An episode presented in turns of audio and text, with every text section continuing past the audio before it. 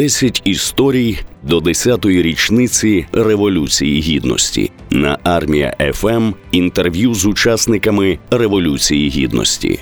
Ви слухаєте армія ФМ. Мене ж звати Катерина Даценко. І 21 листопада, де це 10-та річниця революції гідності і свободи. 10 років минуло відтоді, як ми е, повстали за європейські цінності, за нашу свободу, за нашу незалежність. І Ми проводимо серію інтерв'ю з різними людьми до цієї річниці. І сьогодні до нас завітав Іван Семесюк. Це лідер гурту Порятин, член гурту ЮКІС, а також письменник, художник. І ми його запросили, тому що він був також активним учасником учасником революції гідності. Так, так, саме так. Десять років минуло. Не, які... не віриться, не віриться. Тільки зараз то це так подумав про це і стало страшно. Десять років, да. Так, десять років. І що що ви зараз відчуваєте? От ви, от ви зараз усвідомили, що це 10 років. Які, які ваші відчуття? А я скажу, е, я вважаю, що відчуття, що все було не дарма, справу зроблено успішно. Революція дійсно була успішною, якщо в цій перспективі дивитися. Зрозуміло, що після того складний шлях зараз найскладніший його етап. А менше з тим е, робе, як я кажу, робе справа, робе. Ми не дарма вийшли на вулицю. До речі, у вас був час якось відрефлексувати, зрозуміти, типу в історичному контексті саме революцію гідності, тому що ну ось я з багатьма людьми спілкуюся. Вони кажуть, що не встигли ще усвідомити, тому що революція переросла у війну, потім в широкомасштабну війну, і вони навіть не встигли ну, для встиг. себе якось. Мені здається, що ну взагалі у мене от е, є такий медійний проект антропологія, який я робив для суспільного. Там взагалі то ми піднімали теми українських ідентичностей в двох сезонах. І от революція і майдан взагалі це про айдентиті, звичайно, і це такий, якби пас. Із середньовіччя, котрий ми отримали, тому що цей весь досвід дивний, незважаючи на перебування в цій російській імперії великій, незважаючи на століття більшовизму, е, все таки цей вайб середньовічний громадянський, саме лицарський, він в нас не залишився. Тому на Майдан всі вийшли так, як шляхта виходила за права і привілеї для того, щоб дати е, королю копняка. Це у нас прийнято так робити, і це добре. От І е, крім того, е, ці люди в якийсь момент вже почали озброюватися. А це говорить про те, що спрацював той самий середньовічний інстинкт. Вільна людина, вона людина озброєна, та, і виходить за права і привілеї. От і все. Тому все правильно. Оце дивне зникле середньовіччя там 14, 15, 16 століття, котре відсутнє в нашому маскульті, воно все рівно зберіглося в наших якихось патернах поведінкових. І от це те, що гідне вивчення наукового, мабуть, в тому числі. Ви сказали про ідентифікацію. Так зрозуміло, це ви мали на увазі ідентифікацію українців тоді сталося на майдані. Ну, я би сказав так, е, все по Платону і Сократу. Ми маємо згадати просто, хто ми такі, свою власну природу. І зараз ми згадуємо свою власну природу. І якою є ця українська природа? Природа того, скажімо, суспільства, якого одразу будують українці. Вона, по-перше, мілітарна, е, дуже мілітаризована. Це народ воїн. По-друге, дуже серйозний аристократичний елемент в культурі. Дивно, нас постійно таврували як якимись селюками, дикунами. Ну, зрозуміло, та в цій колоніальній оптиці, так би мовити. А менше з тим це дуже аристократичний проект Україна, та і дуже воїнський. І оце те, що ми зараз згадуємо. І я думаю, що такою і буде далі Україна. Інша справа, що тільки зараз якесь покоління істориків почало пірнати в забуте українське середньовіччя, згадувати, досліджувати ще мало зроблено, мало сказано. І коли середньовіччя опиниться в маскульті в українському, в якісному кіно, в фестивалях потужних, тоді можна буде сказати, що справу зроблено там. Ну, якщо казати про істориків, то зараз дуже багато істориків кажуть, що насправді не 30 років незалежності, а 30 років відновлення незалежності так, України. Так, абсолютно так. Взагалі, знаєте, я коли сів і порахував, знову ж таки, є такий штамп. Ну, принаймні, русські так постійно нас бачать, що ніколи тут не було значить, своєї державності, постійно то поляки, то татари, то ще що-небудь таке. Ну я взяв і порахував е, дійсно скільки років повної відсутності, скажімо так, інституційної інституційності та української було з 1240 року, з року, коли татаро-монгольська навала спустошила Київ. У мене вийшло, що ну, по чесноку 80 років приблизно, ну до 100.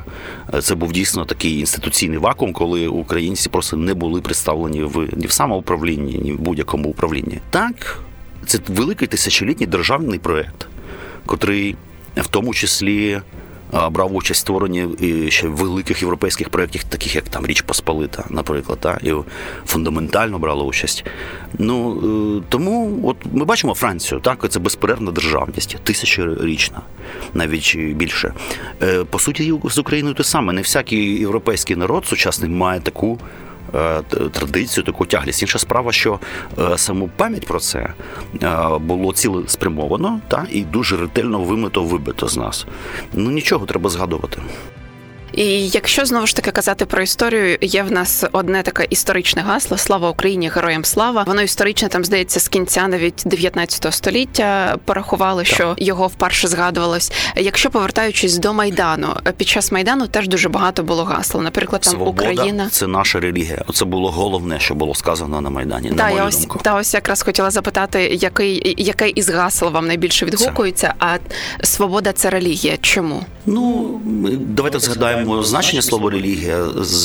Слово латинське означає зв'язок. Чогось меншого з чимось більшим. Так? Тобто це зв'язок. Це зв'язок в цієї поневоленої людини, котра живе там, затюкана своїм побутом, затюкана якимись е, е, значить, своєю постколоніальністю. Ну, стражденна українська людина, звичайно, та, у котрої там мішок картоплі на балконі лежить, і купа проблем. І от це уявлення всередині, в серці про свободу, про ідеальну свободу, що є щось, що називається свободою. Що це таке? Ну про це можна довго говорити, можна по різному визначати, але сам цей патерн, що от є якась свобода, і це для нас настільки важливо, і нам треба з цим зв'язатися заново. От оце і є, мені здається, український інстинкт. Такий невроз свободи. Я записувала теж інтерв'ю із волонтеркою Юлією Смірновою. Вона казала, що після майдану в неї є там де- деякі тригери, які вона там не може споживати, не може бачити, не може чути. Ви як митець, як людина, ну взагалі для мене митці, люди культури, вони дуже чутливі. Чи є у вас якісь тригери після майдану? Тобто, наприклад, ця Юлія казала, що ось в неї тригер на пісню Пливакача. Вона її не може просто слухати без мурах по шкірі, без плачу. Ні, в мене нічого такого нема. Єдине, що я остаточно ем, перестав серйозно ставитися до російської культури в цілому, як до чогось гідного, скажімо, ну якоїсь уваги, тому що ну вона вичерпалася, вона не потрібна, вона втратила смисл. А я був достатньо, як і більшість українців, там протягом 30 років. Е, ну ми занурені так чи інакше в якісь форми російської культури. Та е, це зрозуміло. Хтось Пілєвіна читав, хтось руки вверх слухав, ну залежно від так би культурних запитів, і хтось Булгакова. Та? Наприклад, я киянин корінний для мене колись постать Булгакова вона важила, та тому що був цей міф Білогвардійський Київ, та? по суті, чорносотений. Зараз це я вже розумію, що це було, як вони кажуть, наваждення, мара, певно. От, але для мене це було важливо, і мені довелося від цього позбавлятися. Тобто, це була проведена велика робота. От такий тільки тригер. Коли я чую слово Булгаков, мені хочеться ну просто взяти цеглину і е, не можна ж матюкатися. Ну зрозуміло, так. Тобто, фактично, російська культура для вас це тригер один. Ну, так, я дуже кепсько переношу на слух і ну і мову російську, хоча ну терплю, що розумію, що ситуація є такою, як вона склалася, і люди говорять, він в голову не приходить, що вони роблять щось не так. Мені від цього кепсько, але менше з тим я терплю, тому що все-таки все змінюється. І я сам колись був такий, та і переборов себе в якомусь смислі. У всіх все попереду. Я думаю, все буде добре в цьому смислі.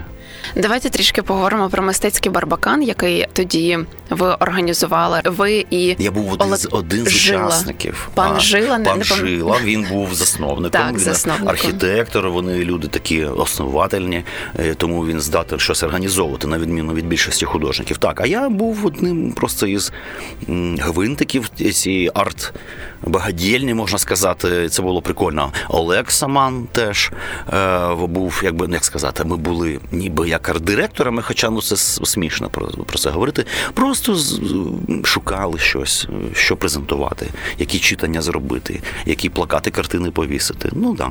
Я просто трішки нагадаю нашим слухачам, мистецький барбакан це була прям така споруда. Спочатку це була організація митців, а потім це стало спорудою біля виходу з метро Хрещатик. Так, Це такий шелтер, прихисток, угу. де можна було погрітися. От. І при цьому подивитися на щось українське. Ні, так на щось українське. Все кругом було все українське. Ну ну я би не виокремлював тут. Е, майданчик. Там тільки можна було би подивитися. Ну, я маю на увазі там осередок української культури. Ну, я би там. сказав, що культурний спротив, Так. так, так, так, так, це один з осередків. Хоча виглядало це досить панково, тобто досить легковажно, я би так сказав. Але це ну, нормально насправді, тому що е, все-таки. е, Це був такий гурток е, художників, схильних до десакралізації, різноманітної деконструкції, всякого такого. Ну тобто, фактично антроп- антропологів. Та? Тому, звичайно, це все було весело, було панково і було ну, прям жваво, жваво, жваво. Приємно Ну ви ж згадати. проводили теж і лекції різноманітні, і зустрічі, Я лекції тоді не проводив, але Ну, запрошував загалом. людей, так, Мгм. котрі могли почитати лекції. Так, це було. І в певний момент, коли напруга дійшла уже ну, до бойня, ясно діло, що ці процеси там припинилися. І мистецький Барбакан став одним, е, став однією з лабораторій, де робили коктейлі Молотова, що показово за відгуками тодішніх членів сотень е, одні з найкращих е, якісних коктейлів, тому що ну е, кістяка Барбакану становили все таки архітектори, а це люди, котрі мислять міліметрами. Та так і вони, як би сказати, прямо натхненно поставилися до рецептур і всяких таких штук. Тобто там вироблялися вбивчі абсолютно е, ці речі. І я думаю, що це ну я б сказати, можливо, це і була головна та функція за великим рахунком. Не слід переоцінювати культуру. Ну, коли лється кров і. Е, Звучить зброя, культура все-таки вона відходить на другий план. Так. Якщо між е, цими перепалками, між майданівцями і беркутівцями, все ж таки культура лунала. І я хотіла запитати у вас, як ви розповідали українцям про їхню українську культуру? Чи, чи доводилось взагалі розповідати тим, хто був на майдані? Задача була не така. Задача була так? не така. Задача була, тобто це не були е, такі, якби е, історичні якісь студії. Ні, ми просто це була саме маніфестація. Що подивіться, існує сучасна українська культура. Ось вона. Знаєте про це. Ну що проблема українців в тому, що і досі, що так нет же нічого, нічого же нету своєго. От це приходиться художника із Санкт-Петербурга смотреть. Ну тому що люди просто не знають, що виявляється, є щось, і цього багато. Ну і я для себе зробив висновок дуже простий. Знову ж таки, мова, якщо, скажімо, ти роками ну не говориш українською, відповідно, у тебе і середовища, і якісь посилання зараз в інтернеті, і так далі. і Так далі. Багато що приходить повз тебе, і тобі здається, що чогось нема. Хоча це українське життя сучасне, і культура, і контркультура е, буяє, прям круто буяє. Єдине, що я би сказав, що висока культура е, сильно кульгає у нас. Але маскульт достатньо потужний. Я б не сказав, що там суперякісний, але він потужний. Ну, і є з чим працювати, все є. От до- чого я хилю. Да. Ну а майдан взагалі дав якийсь не знаю, можливо, переворот для культури і мас культу, Та-та-та. і загалом розвитку. Так, звичайно, тому що це була. Що б там хто не говорив, е, це була перемога. Та? І з'явилося це відчуття. З'явилася культури. Культура перемоги, культура людей, які перемогли. А це вже зовсім інша історія. Це не культура людей, які програли і планують далі повстання, спротив і так далі. Це те, до чого ми звикли. Та? А це культура переможців. От чому річ. Тому, коли вночі з Барбакану люди після там студій антропологічний. Брали лідоруби і йшли рішати діла, грубо кажучи, в Марінський парк. В гості до цих мангалорів. Е, То це вже культура, яка перемагає, тому що вони в руках лідоруб. Це класно. Якщо знову ж таки казати про історію, тому що я перечитала багато ваших інтерв'ю, ви там аналізуєте історичні різноманітні події, маєте свою думку. Ну я підкреслю, що я не маю компетенції в цьому, просто мені Так, вистачає свої. нахабства про це говорити. Так. А так я не тоді я попрошу вас знову ж таки трішки нахабства для того, щоб ви теж прокоментували. Ми зараз вже ось на майдан дивимося, як, як на історичну подію. Чи ми ще досі живемо в цій події? Знову ж таки, тому що майдан переріс у війну, а потім в широкомасштабну війну. На вашу думку, Не можу відповісти. Я думаю, що якраз ми десь на якійсь межі. 10 років це достатньо для того, щоб сприйняти щось як уже історичний. Історична подія з іншого боку, вайб майданівський все рівно з нами лишився, тому що це покоління, яке його зробило, воно ж ну досі молоде покоління. Це ті самі люди пройшло там 10 років. Для одного покоління це не так багато. От коли пройде 20-30 років, і це вже буде старші люди, так, котрі пройшли і зробили майдан. Ну тоді да, тоді вже точно можна буде сказати, що це наша історія, і було ось що. А це нове покоління, воно має свої нові виклики. Поки що це ті самі люди, переважно, та і ті самі виклики. От і все. Так. Мене зараз ще трішки філософське таке питання, тому що я коли готуюсь до інтерв'ю, паралельно ще дивлюся цілу купу інших різних новин. І зараз там головне управління розвідки наше повідомляє, що росіяни готують такий собі псевдопереворот е, на наших з вами теренах в Україні під назвою Майдан 3 Ну, Це їх улюблений жанр. Так. і в мене просто питання: ну ось фактично 10 років насправді тисячолітньої війни. Ми постійно воюємо з росіянами. Ну, в нас там в різних контекстах були різні вороги, але конкретно з росіянами. Ну, 500 років щонайменше. Так. Так, дуже дуже і дуже багато. В чому оцей не знаю ген українства, який не можна вигнати цією російською палкою? Чого? Ну просто росіяни вони думають, ну коротше, у мене така формула, що вона звучить так: вітер очолити неможливо. А вони думають, що можливо, так тому що у нас майдан стається тоді, коли ми цього хочемо. А їм здається, що його можна спровокувати. Ну тому що вони інакше мислять. У них дійсно спецслужби на це заточені. Давно ще з царської Росії так було. І цей невроз контролю у них дуже дуже опукло виражений. Це повна протилежність наших неврозам. Наші неврози всі пов'язані зі свободою. Це щось абсолютно інакше. Тому ну. Я пам'ятаю, як весело знімали з даху там Саакашвілі, потім якісь літні жінки в, в, значить, в Фейсбуці писали, що вони завтра йдуть на Майдан 10. Там я ну це ми 10 років прожили в цій колотнечі, і нічого не сталося в цьому смислі. Тому що все-таки нарід, я б не назвав його мудрим. Багато глупоти е, вчинив наш нарід і платить зараз е, великий чек за цими рахунками. Та? Але все-таки якась клепка є. Е, я не думаю, що реально спровокувати якийсь такий суто політичний дібільний майдан. Це нереально. Якщо нам буде треба в цілому як колективній сутності, він станеться. І коли невідомо. Якщо казати знову ж таки про події майдану, чи були якісь такі події, які, от знаєте, як в одну мить ви такі зрозуміли, ага, як колись вже точно не буде, або щось, що можливо вас от перемінило, змінило. Ну, я не скажу зламало, але ось щось Ні, можна змінило. сказати, і зламало теж, тому що там я вперше відчув такий ну хтонічний страх, так, коли е, йшлося там про мене. Я теж в своєму житті там і мав різноманітні страхи, зрозуміло, і лежав в лікарні, мав мав, мав померти. Там це все зрозуміло. Звичайні такі людські страхи смерті і так далі. Це все є в моєму арсеналі. Але там дійсно оця така. Тінь цього от якогось Саурона. Я називав його тоді Донецька гідра. Ну, це старий фольклор, вже її нема, цієї гідри. Це було дуже страшно. Да, я пам'ятаю. Ці біркута вони виглядали реально хтонічно, реально дуже страшно. Архетипове зло таке. І, ну, звичайно, пережити цей страх все-таки це залишається такою травмою ну, на все життя. І, скажімо, були дуже відчайдушні люди, да, котрі билися конкретно там, в які на якомусь етапі вже вимушені були стріляти в цих беркутів. Мені духу, наприклад, не вистачило для цього, щоб піти в такий тактильний контакт та, з цією силою. Це страшно, це травма. Але нічого страшного в цьому нема, тому що людина це є травма. Це нормально. Якщо людини нема травм, це ж ну тварина Мауглі, я думаю, так.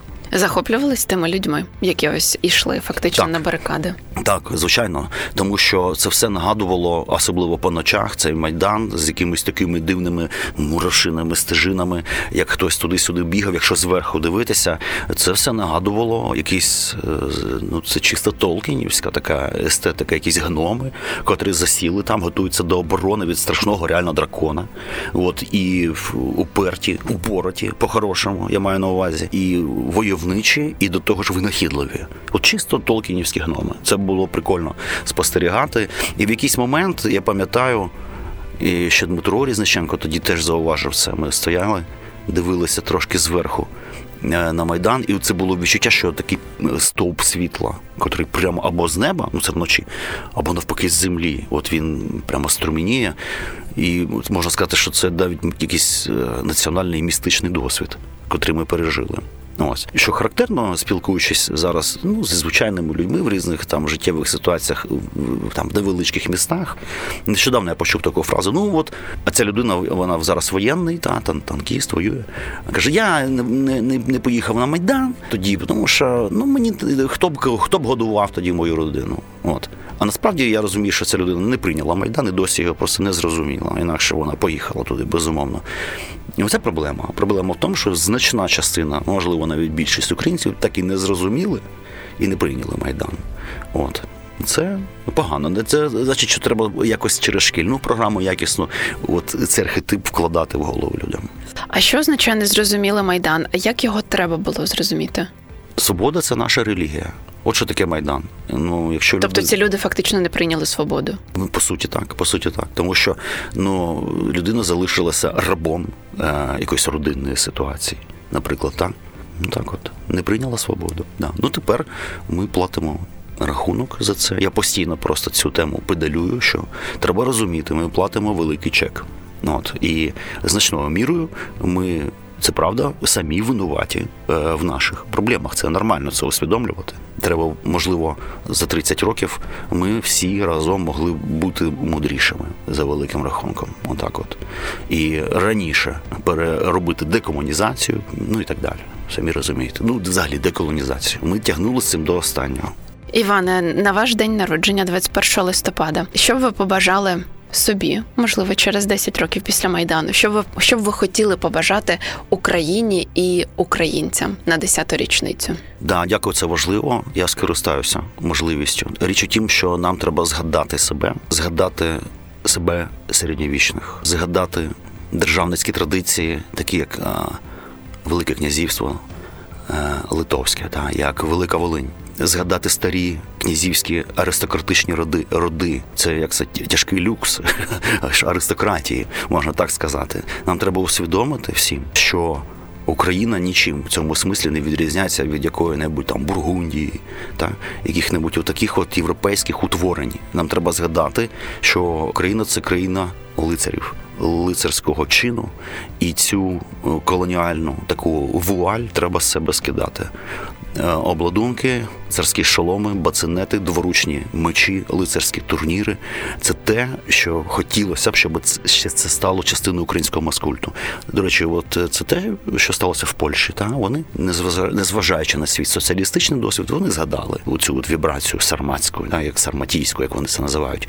Лицарський край це не край помідорів, огірків і люхів з бараболою, а це е, край лицарського чину.